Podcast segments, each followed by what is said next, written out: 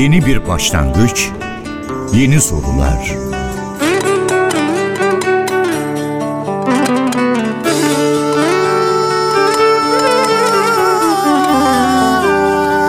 Yeni bir yolculuk,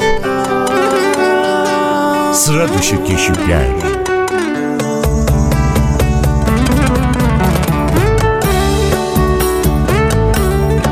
Az bilinen hikayeler, unutulmuş ezgiler.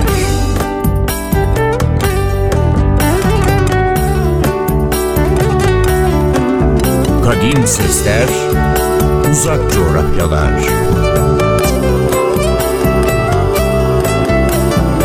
Karşınızda Ahmet Yeşiltepe ile Mavi Kulesi.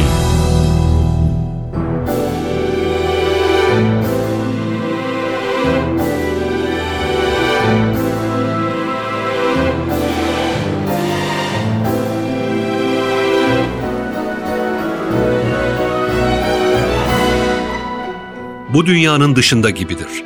Yaşattıkları bir yana, yaşadıkları da sayısız edebi esere, müzikal ürüne, sinema filmine ve tiyatro oyununa esin kaynağı olmuştur. Dışarıdan doyumsuz bir eğlence dünyası, gökkuşağı altında bir mutluluk yuvası, kahkahalar ve sürprizlerle dop dolu bir panayır yeridir. Sahnedeki komedi, eğlence, mutluluk, hayret çığlıkları perdenin arkasında zorlu bir hayatın hikayesine dönüşür çoğunlukla. Durmadan, sonsuz bir yolculukta kasabadan kasabaya sürüklenen, gecesiyle gündüzü birbirine karışmış, bu yüzden yerleşik toplumun uzağında bir yalnızlık adasına dönüşmüş hazin çadır ülkesidir. Sahnedeki kahkahaların dünyası, perde arkasında dram ve bazen trajedilerin yaşandığı mutsuzluklar evidir.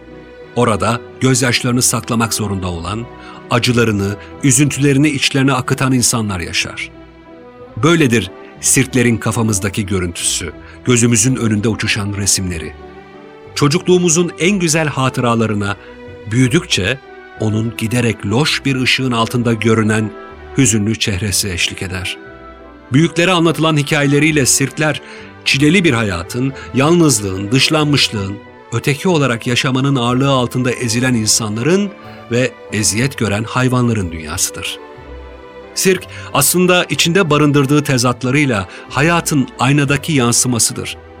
Çocukluğun doyumsuz şeker elması, yetişkinliğin soğuk ve ekşi çorbasıdır. Babil Kulesi bu defa sirklerin renkli, gökkuşağının altındaki ışıl ışıl, sahne arkasındaysa karanlık gölgelerin yaşadığı çadırın yani sirk dünyasının hikayesini anlatıyor. Sirk çığırtkanlarının seyirciye seslendiği gibi başlayalım o halde. Hoş geldiniz sirk dünyasına. Akrobatlar, cambazlar, trapezciler, palyaçolar, birbirinden hünerli hayvanlar, akla ziyan, hayale sığmayan, gördüklerinize inanamayacağınız mucizeler çadırına. Hoş geldiniz imkansızlıklar diyarına.''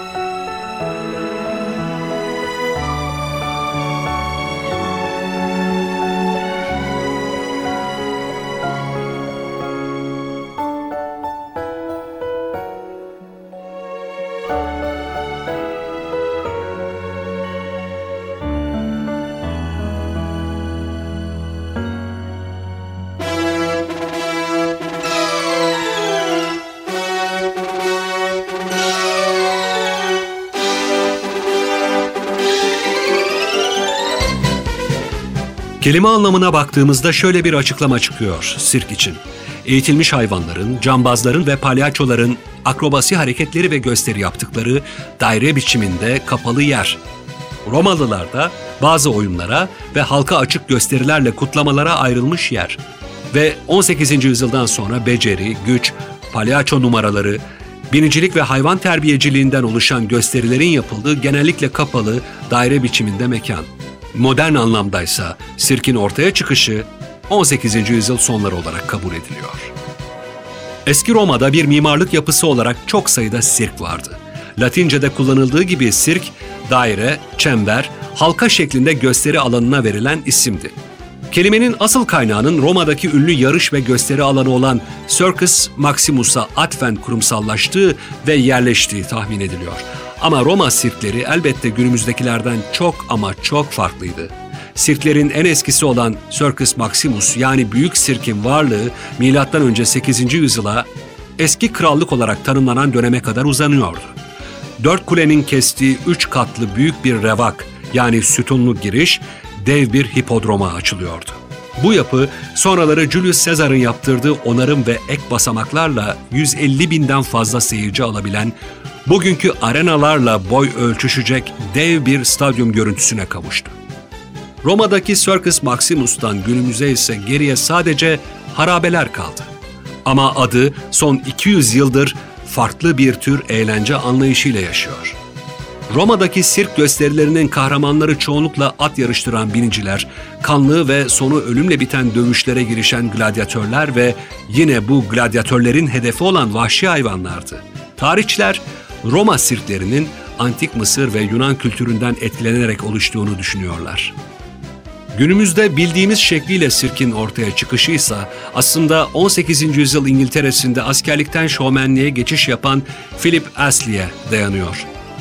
Bir dönem bakan olarak görev yapmış ünlü bir siyasetçinin oğlu, İngiltere ordusunun süvari birliğinin mensubu olan Astley, 1756-1763 yılları arasında yaşanan ve 7 yıl savaşları olarak bilinen veraset savaşları döneminde at eğitiminde uzmanlık kazanmış. Atların evcilleştirilmesi ve eğitiminde olağanüstü başarı gösteren Philip Astley, ordudan ayrıldıktan sonra Londra'da bir binicilik okulu açmış.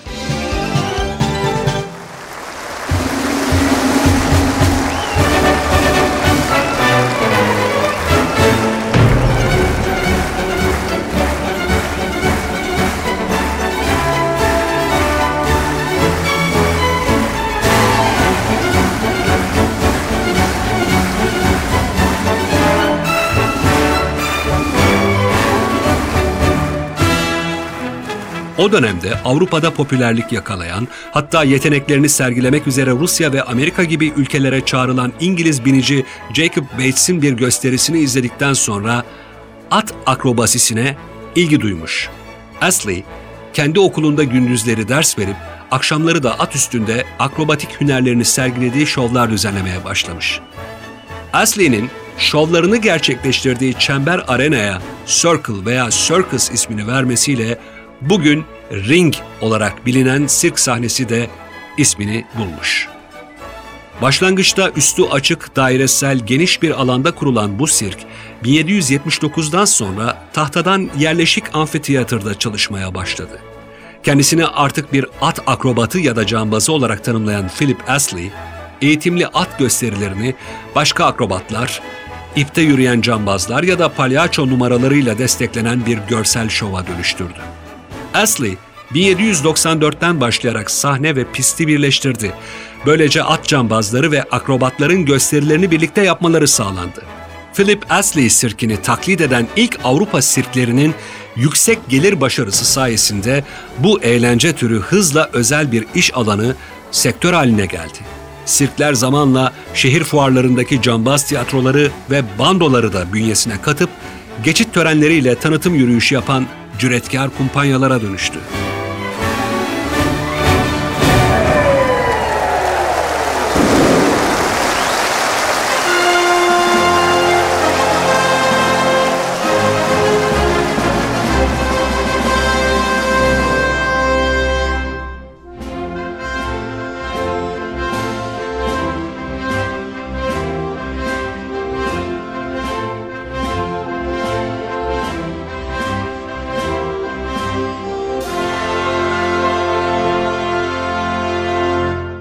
1780'lerde sirklerin gelişimi tamamlanırken bu dönemde ilk defa evcil ve vahşi hayvanlara çeşitli numaralar öğretilerek sirk gösterilerine dahil edildiği görülüyor.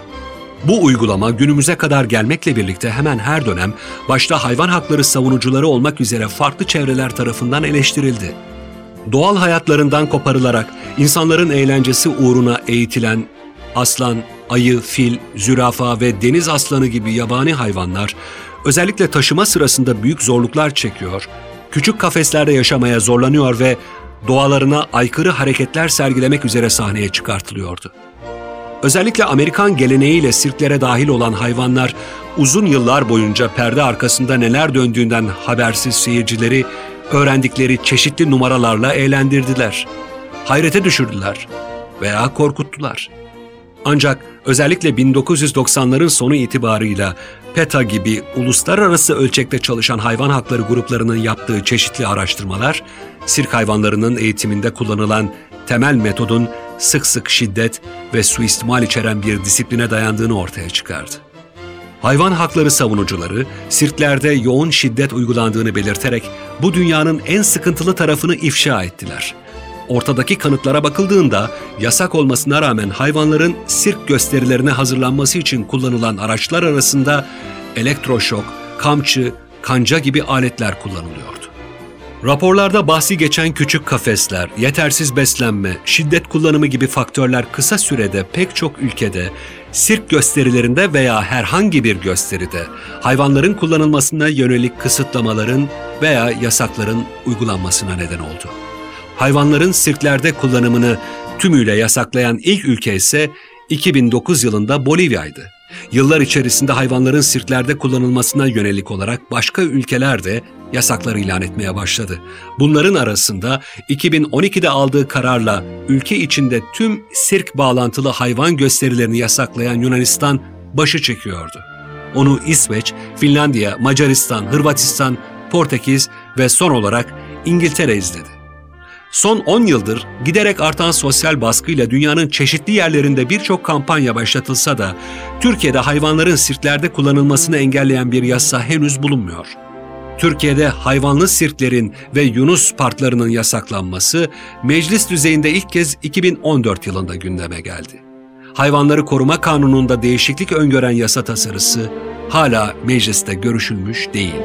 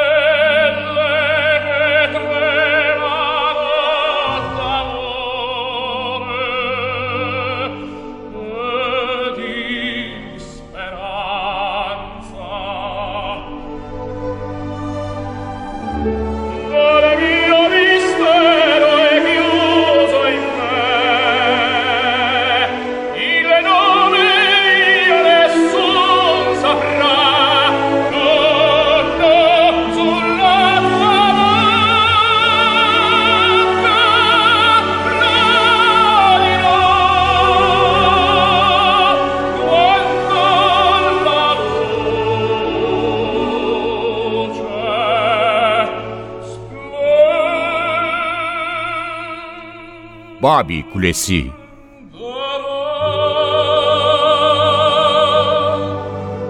Performans dünyasının en eski geleneklerinden sirk, yüzyıllardır insanları eğlendirmeye devam ediyor. At üstünde akrobasi gösterilerinden ucube şov olarak adlandırılan sergilere pek çok farklı performansın bir araya geldiği sirk ringinin tarihi, insanlığın eğlence anlayışının çetelesini de tutuyor bir bakıma. Sirkin günümüzde dönüştüğü görsel ve performansa dayalı şölenin izini geçmişe doğru sürüyor, en temel unsurlarıyla sirk geleneğinin tarihine kısaca göz atıyoruz.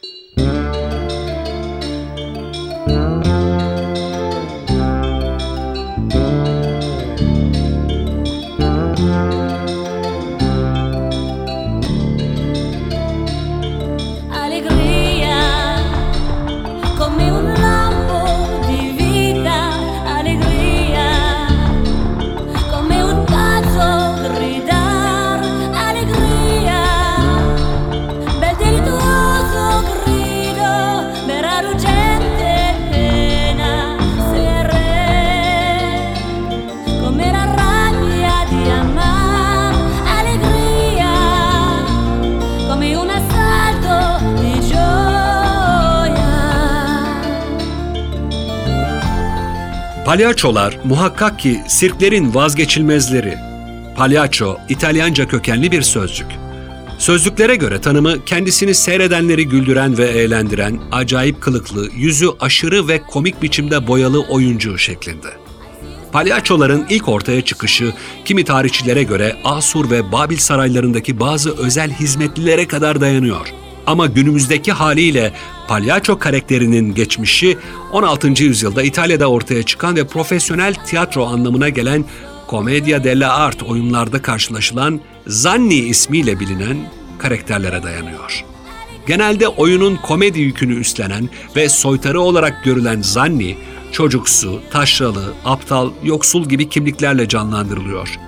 Palyaço'nun tiyatro sahnesinin bir demirbaşı haline gelmesi ise İtalyan Commedia dell'arte'dan ilhamla ortaya çıkan ve bir tür pandomim komedisi olan Harlekinat tiyatrolarıyla beraber oluyor.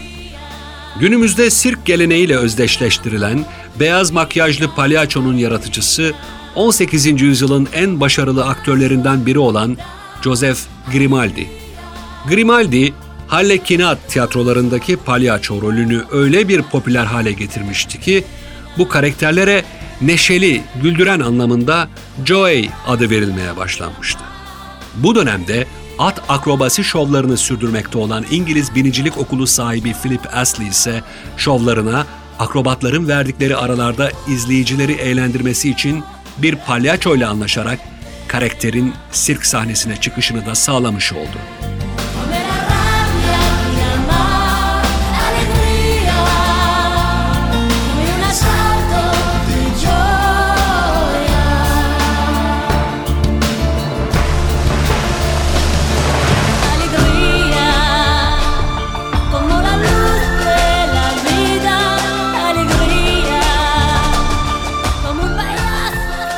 Palyaçolar, grotesk görünümüyle kişiliklendirilmiş, komik tipli sanatçılardır. Bunu sağlamak için renkli ve abartılı peruklar, değişik biçimde makyajlar, olağan dışı büyük ayakkabılar ve garip kostümler kullanılır. Amerikalı sosyolog Peter Berger bu konuyla ilgili olarak bu maskaralık ve şaklabanlıkların din ve sihir gibi insan topluluğunun bazı derin ihtiyaçlarını yerine getirmesi mantıklı görünüyor diyor. Palyaçoluk fiziksel performans gerektiren eğitimin bir parçası olarak kabul ediliyor. İlk palyaçoluk türlerine Antik Yunanistan'da, İtalyan sokak tiyatrosunda, Fransız kökenli pandomim ve Japon kabuki geleneklerinde ve Avrupa'da rastlanıyor. Türklerin temaşa, sahne sanatları tarihinde de özellikle Osmanlı döneminde padişahı eğlendiren soytarı, dal kavuk gibi palyaço özellikleri gösteren kişiliklere rastlanıyor.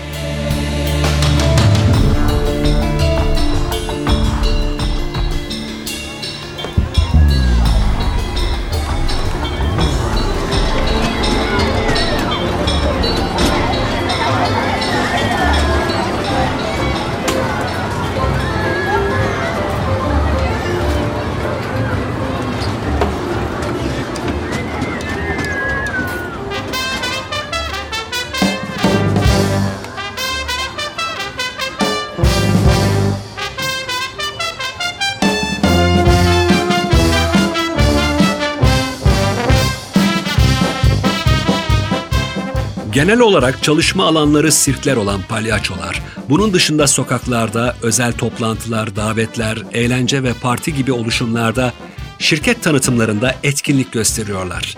İtalya'da Arlecchino karakteri aşk nedeniyle başı dertten kurtulmayan bir uşak rolüyle ün kazanmış. İngiltere'de William Camp ve Robert Armin'le belirginleşen palyaçoluk sanatı Almanya ve Fransa'da farklı şekillerde ortaya çıksa da genel olarak biçimsel değişiklik göstermemiş. İngiltere'de ünlenen Charlotte tiplemesinin sahibi Charlie Chaplin ise önce Avrupa'ya sonra da dünyaya yayılan şöhretiyle unutulmaz bir karakter oluşturan modern zaman palyaçolarına belki de en fazla ilham veren model kişi. Palyaçoluk 1800'lerin başında Joseph Grimaldi tarafından geliştirildi. İlk gerçek sirk palyaçosu olarak bilinen Grimaldi, İngiltere'de 1850'de sahneye çıktı. İlerleyen süreçte birçok palyaçonun takma adı haline gelen Joey adıyla tanındı.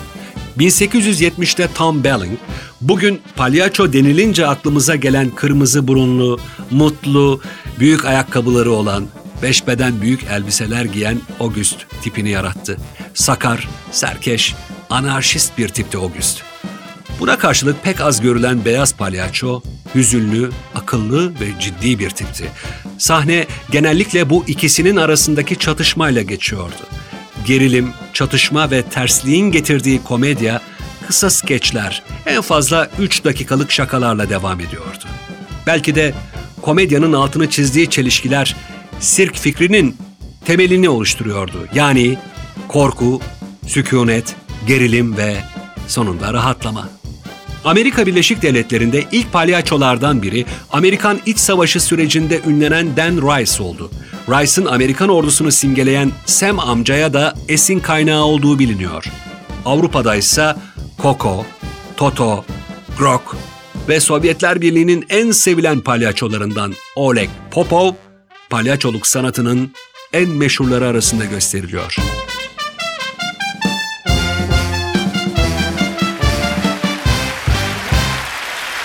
E ora veramente credo che non mi resti altro da dire se non time to say goodbye.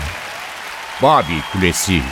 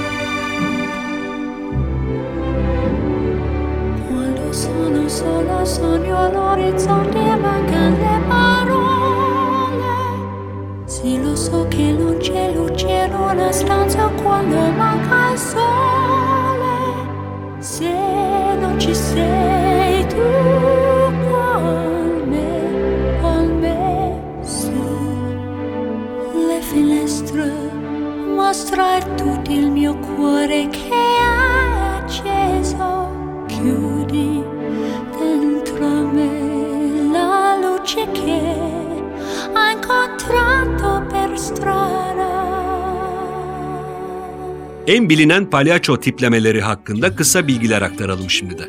Bunlar arasında beyaz yüz en bilinen, en sevilenlerden biri. Bu tipleme için yüzünü beyaz boyayla kaplayan palyaço burnunu büyük ve kıpkırmızı yuvarlak şekilde çiziyor. Ağzı da kırmızı ve yayvan çizimli renkle belirginleşiyor. Kel görünmek amacıyla başı sıkıca saran ten renginde bir başlık giyiliyor. Şapşal, diğer adıyla August. Bu palyaço karakterinin de burnu kırmızı renkte ve yayvan. Abartılı büyük giysileri, yüksek siyah kaşları, kocaman bir ağzı var. Sakar ve dağınık.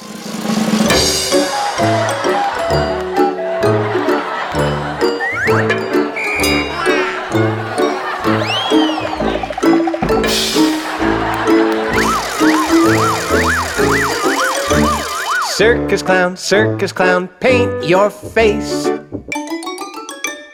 Circus clown, circus clown, run in place. Circus clown, circus clown, beep your nose. Circus clown, circus clown, touch your toes. Ve adıyla müsemma karakter palyaço. Tanınmış Amerikalı oyuncu Emmett Kelly'nin yarattığı kederli serseri, maddi çıkarlara değer vermeyen, insancıl bir tip olarak gösterilmişti. Uzun bir paltosu vardı, çok renkli, eski ve yamalı bir pantolonu, yamuk bir şapkası ve yırtık bir ayakkabısı. Sirk palyaçolarının becerilerinden bazılarını da hatırlatalım hemen. Palyaço bir parça iple yaptığı hareketlerle izleyenlere bir boğa yılanıyla güreşiyormuş hissi verebilir. Bir ata, bir zebraya, bir eşeğe, bir file hatta bir deve kuşuna binebilir. Aslan terbiyecisi rolünü iyi bir şekilde komikleştirerek oynar. Bir orkestrada önemli bir noktada önemli bir enstrüman kullanabilir. Boyutları oldukça küçük bir araba ya da bisiklete ustalıkla binerek kullanabilir. Üç top ya da labut gibi materyalleri döndürerek gösteri yapabilir. Sosis balon denilen ince uzun balonlardan yeteneklerine göre çeşitli şekiller yapabilir ve seyircilerle etkileşim kurarak şakalarını onlarla anlık ve çeşitli sürprizler eşliğinde paylaşabilir. Circus clown. Circus clown, take a bow. Thank you. Thank you very much. Circus clown, circus clown, goodbye for now. Goodbye. Circus clown, circus clown, goodbye for now. Bravo.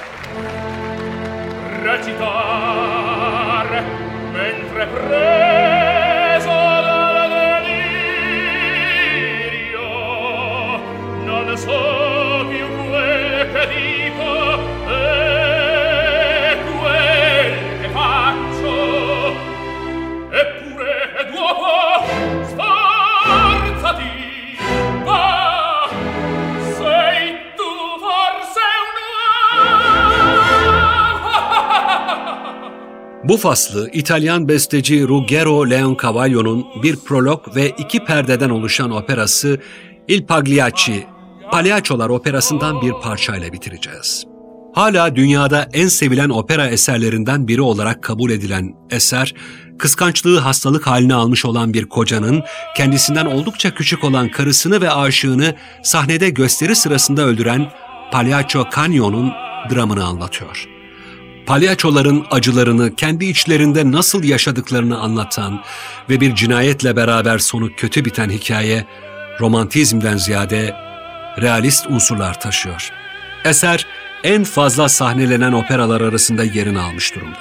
Ve Palyaço Canio'yu seslendirenler arasında dünyaca ünlü tenorlar Enrico Caruso ve Luciano Pavarotti de bulunuyor. Palyaço Canyo'nun komedi sona erdi haykırışıyla başlayan parçanın adı Vestila Juba yani kuşan kostümünü adını taşıyor. Canyo bu hüzünlü parçada şunları söylüyor. Rolünü oyna. Hezeyanlar içindeyken artık bilmiyorum ne söylediğimi veya ne yaptığımı. Fakat yine de gayret etmeliyim. Hadi be, sen de ne adammışsın. İşte bir palyaçosun. Kuşan kostümünü, yüzünü de pudrala. Gül palyaço, gül ki herkesi neşelendir. Üzüntünü ve gözyaşını sanki şakaymış gibi göster. Acını ve hıçkırıklarını da sırıtan yüzünün ardında gizle.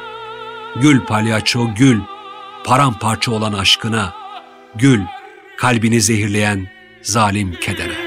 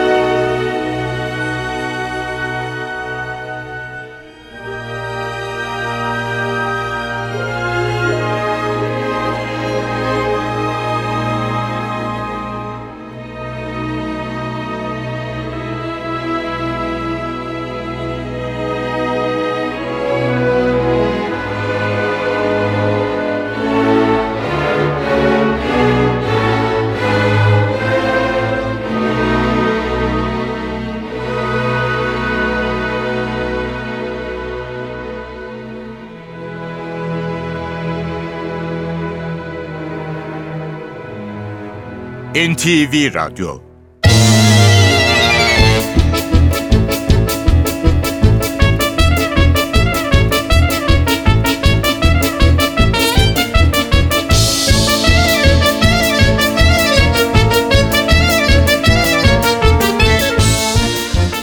Avrupa kıtasında 18. yüzyılda şekillenmeye başlayan sirk geleneği bir sonraki yüzyılda dünyaya açılmaya başladı. 19. yüzyıl başlarında henüz kurulmuş ve gelişmekte olan Amerika Birleşik Devletleri'nde yerleşik sirk şovlarını sürekli barındırabilecek büyüklükte şehirler yoktu. Bu nedenle sirk toplulukları izleyicilerine ulaşmak ve geçimlerini sağlamak için kasaba kasaba dolaşmak durumunda kaldılar. 1825 yılında Joshua Purdy Brown isimli bir sirk sahibi, şovların gerçekleştiği geleneksel ahşap yapıyı kurulup kaldırılabilen çadır sistemiyle değiştiren ilk kişi oldu.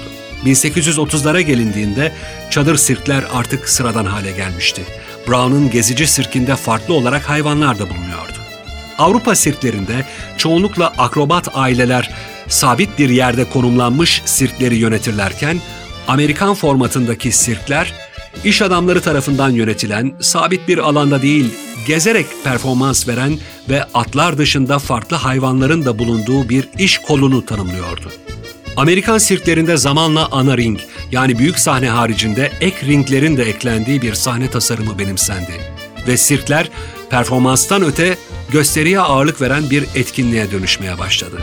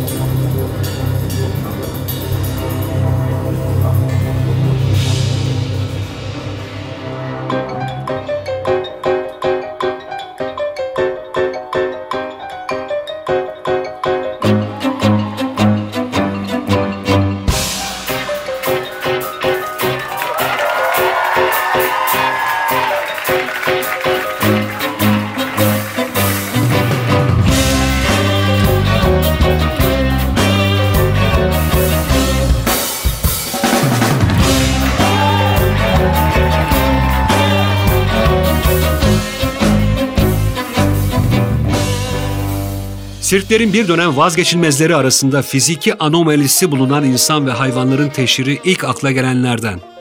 16. yüzyılın ortalarında ortaya çıkan ve İngiltere'de freak show yani ucube şovu adı verilen teşhirler bilhassa İngiltere'deki popüler eğlence etkinliklerinden öne çıkandı. Özellikle dönemin aristokratları tarafından düzenlenen davetlerde konukların dehşetle karışık eğlence deneyimi için düzenlenen bu şovlarda doğuştan anomaliye sahip kişiler sahneye çıkartılıyordu. Aristokrat davetlerine ek olarak çeşitli taverna ve karnavallarda da ortaya çıkan bu kişiler kimi zaman sadece kendilerini sergiliyor, kimi zaman da müzik, illüzyon gibi alanlarda yeteneklerini gösteriyorlardı. 19. yüzyıla gelindiğinde gezici Amerikan sirklerinin de ortaya çıkmasıyla bu tür şovlar sirk geleneğinin önemli bir parçası haline geldi. Gösterinin temel iskeletini oluşturan unsurlarsa bir sunucu, anomali sahibi kişilerin tanıtıldığı broşürler veya gazete reklamları, özel kostüm, korku dozunu arttıran abartılı makyaj, yine korku uyandıran bir sahne dekoru, özel dans koreografileri ve son olarak izleyicilerin hatıra olarak evlerine götürmesi için bu kişilerle beraber poz verdiği fotoğraf çekim sekansı. Bunlar oluşturuyordu bu bütün gösteriyi. 20. yüzyılın başlarında insanları doğumundan taşıdıkları fiziksel veya zihinsel farklılıklar için sergileme fikri popülerliğini kaybetmeye başladı. 1940'lara gelindiğinde pek çok kişi bir önceki yüzyıla damgasını vuran bu tür şovları ahlaki açıdan sorunlu buluyor ve şovlara ilgi bir daha geri dönmemek üzere azalıyordu.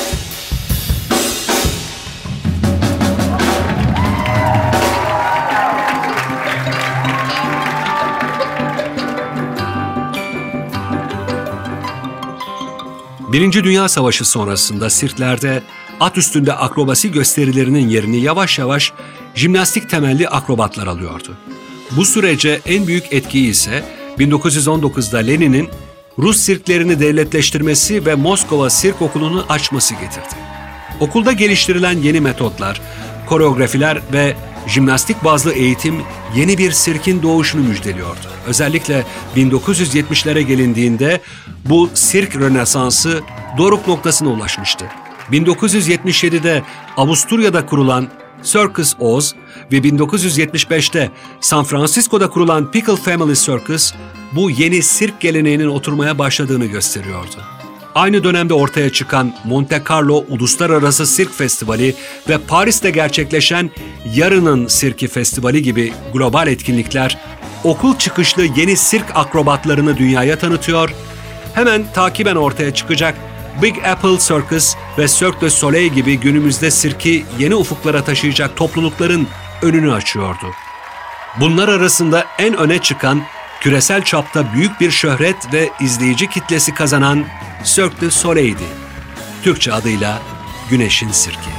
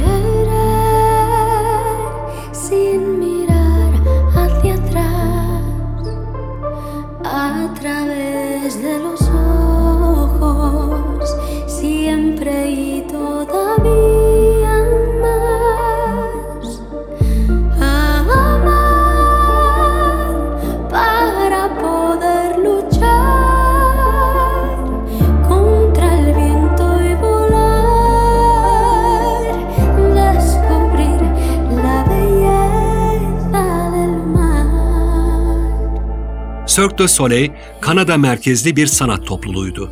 Eski bir sokak sanatçısı olan Guy Lalibert ve Daniel Gauthier tarafından 1984 yılında kurulmuştu. 2010 itibarıyla yıllık geliri 850 milyon Kanada doları olan topluluğu 90 milyondan fazla kişi izlemişti. Bu katlanarak artan başarıya rağmen topluluk 2020'de pandeminin de etkisiyle iflas açıkladı. Devlet desteğiyle toparlanan ve borçları ertelenen Güneş'in sirki hala dünyanın en fazla beğeni toplayan modern sirk toplulukları arasında yer alıyor. Cirque du Soleil ile birlikte sirk gösterilerinin performansa kaymaya başladığını belirtmemiz gerekiyor. Akademik tabiriyle bu performatif edim bedene dayanan bir olgu. Yeni sirk anlayışı bu beden düşüncesine dayanıyor. O nedenle de bir konunun etrafında gelişiyor ve kendisini bir tür tiyatro gibi kurguluyor. Geçmişte sirklerde bu bütünlük aranmazdı. Cirque du Soleil'in her gösterisini bir başlık altında ve bir bütünlük içinde tasarlaması, bir akışa bağlaması bu nedenle dikkat çekici. İşte buradan hareketle sirkler artık sadece beceri göstermenin alanı değil, bir düşünceyi görselleştirmenin düzlemi haline geldi diyebiliriz. Yine de yeni sirk anlayışı büyük değişiklikler getirse de özellikle akrobasi, trapez ve palyaçoluk gibi kurumların özüne dokunmadı.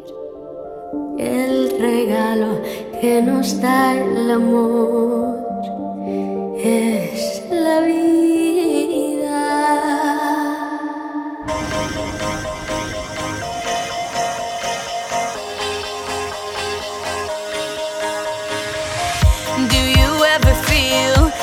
A plastic bag drifting through the wind, wanting to start again?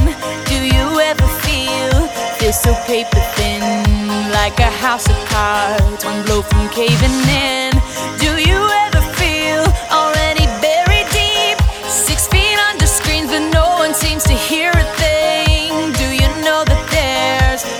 chance for you?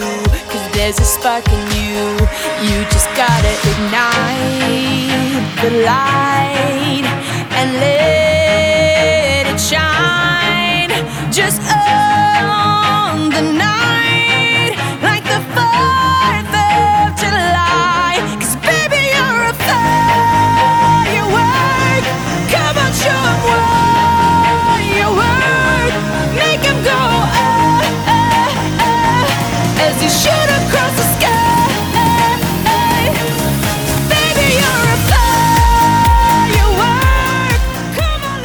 Akrobatlar, cambazlar, trapezciler, palyaçolar, sihirbazlar, orkestralar.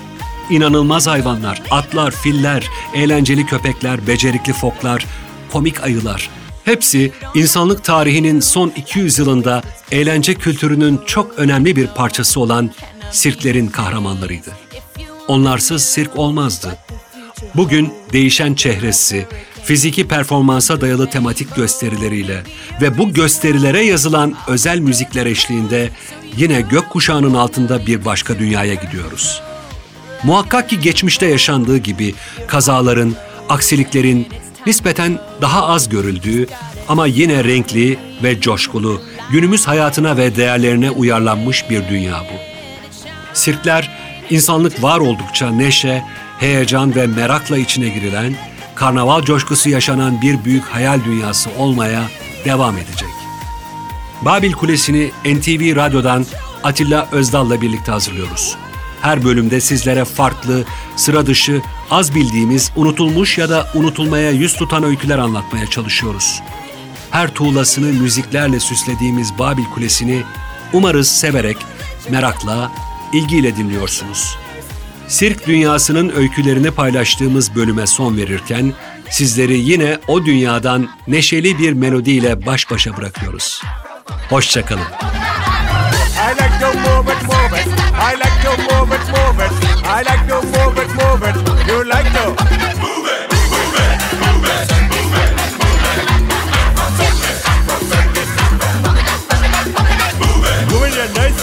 Tick, tick, tick. Moving your nice broad face and your nice hip, hip, hip, hip. Moving your nice and energetic. Big ship on the ocean that the big Titanic. Moving your nice broad face and your nice hip. Make man flip and bust them lip. Moving your nice and energetic. Big ship on the ocean that the big Titanic. Whoa! I like to move it, move it. I like to move it, move it. I like to move it, move it. Yes!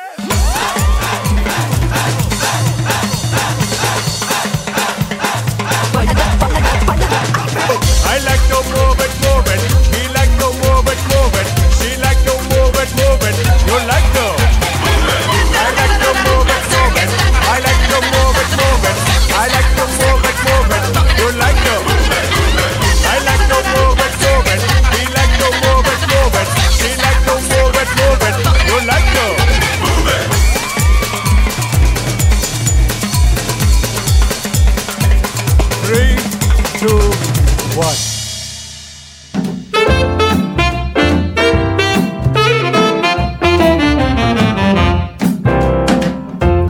72 ülkeden uyumsuzluğun ritmi ve şarkısı. Babil Kulesi. Rengarenk bir ses tayfı. Babil Kulesi. Ahmet Yeşiltepe ile NTV Radyo'da.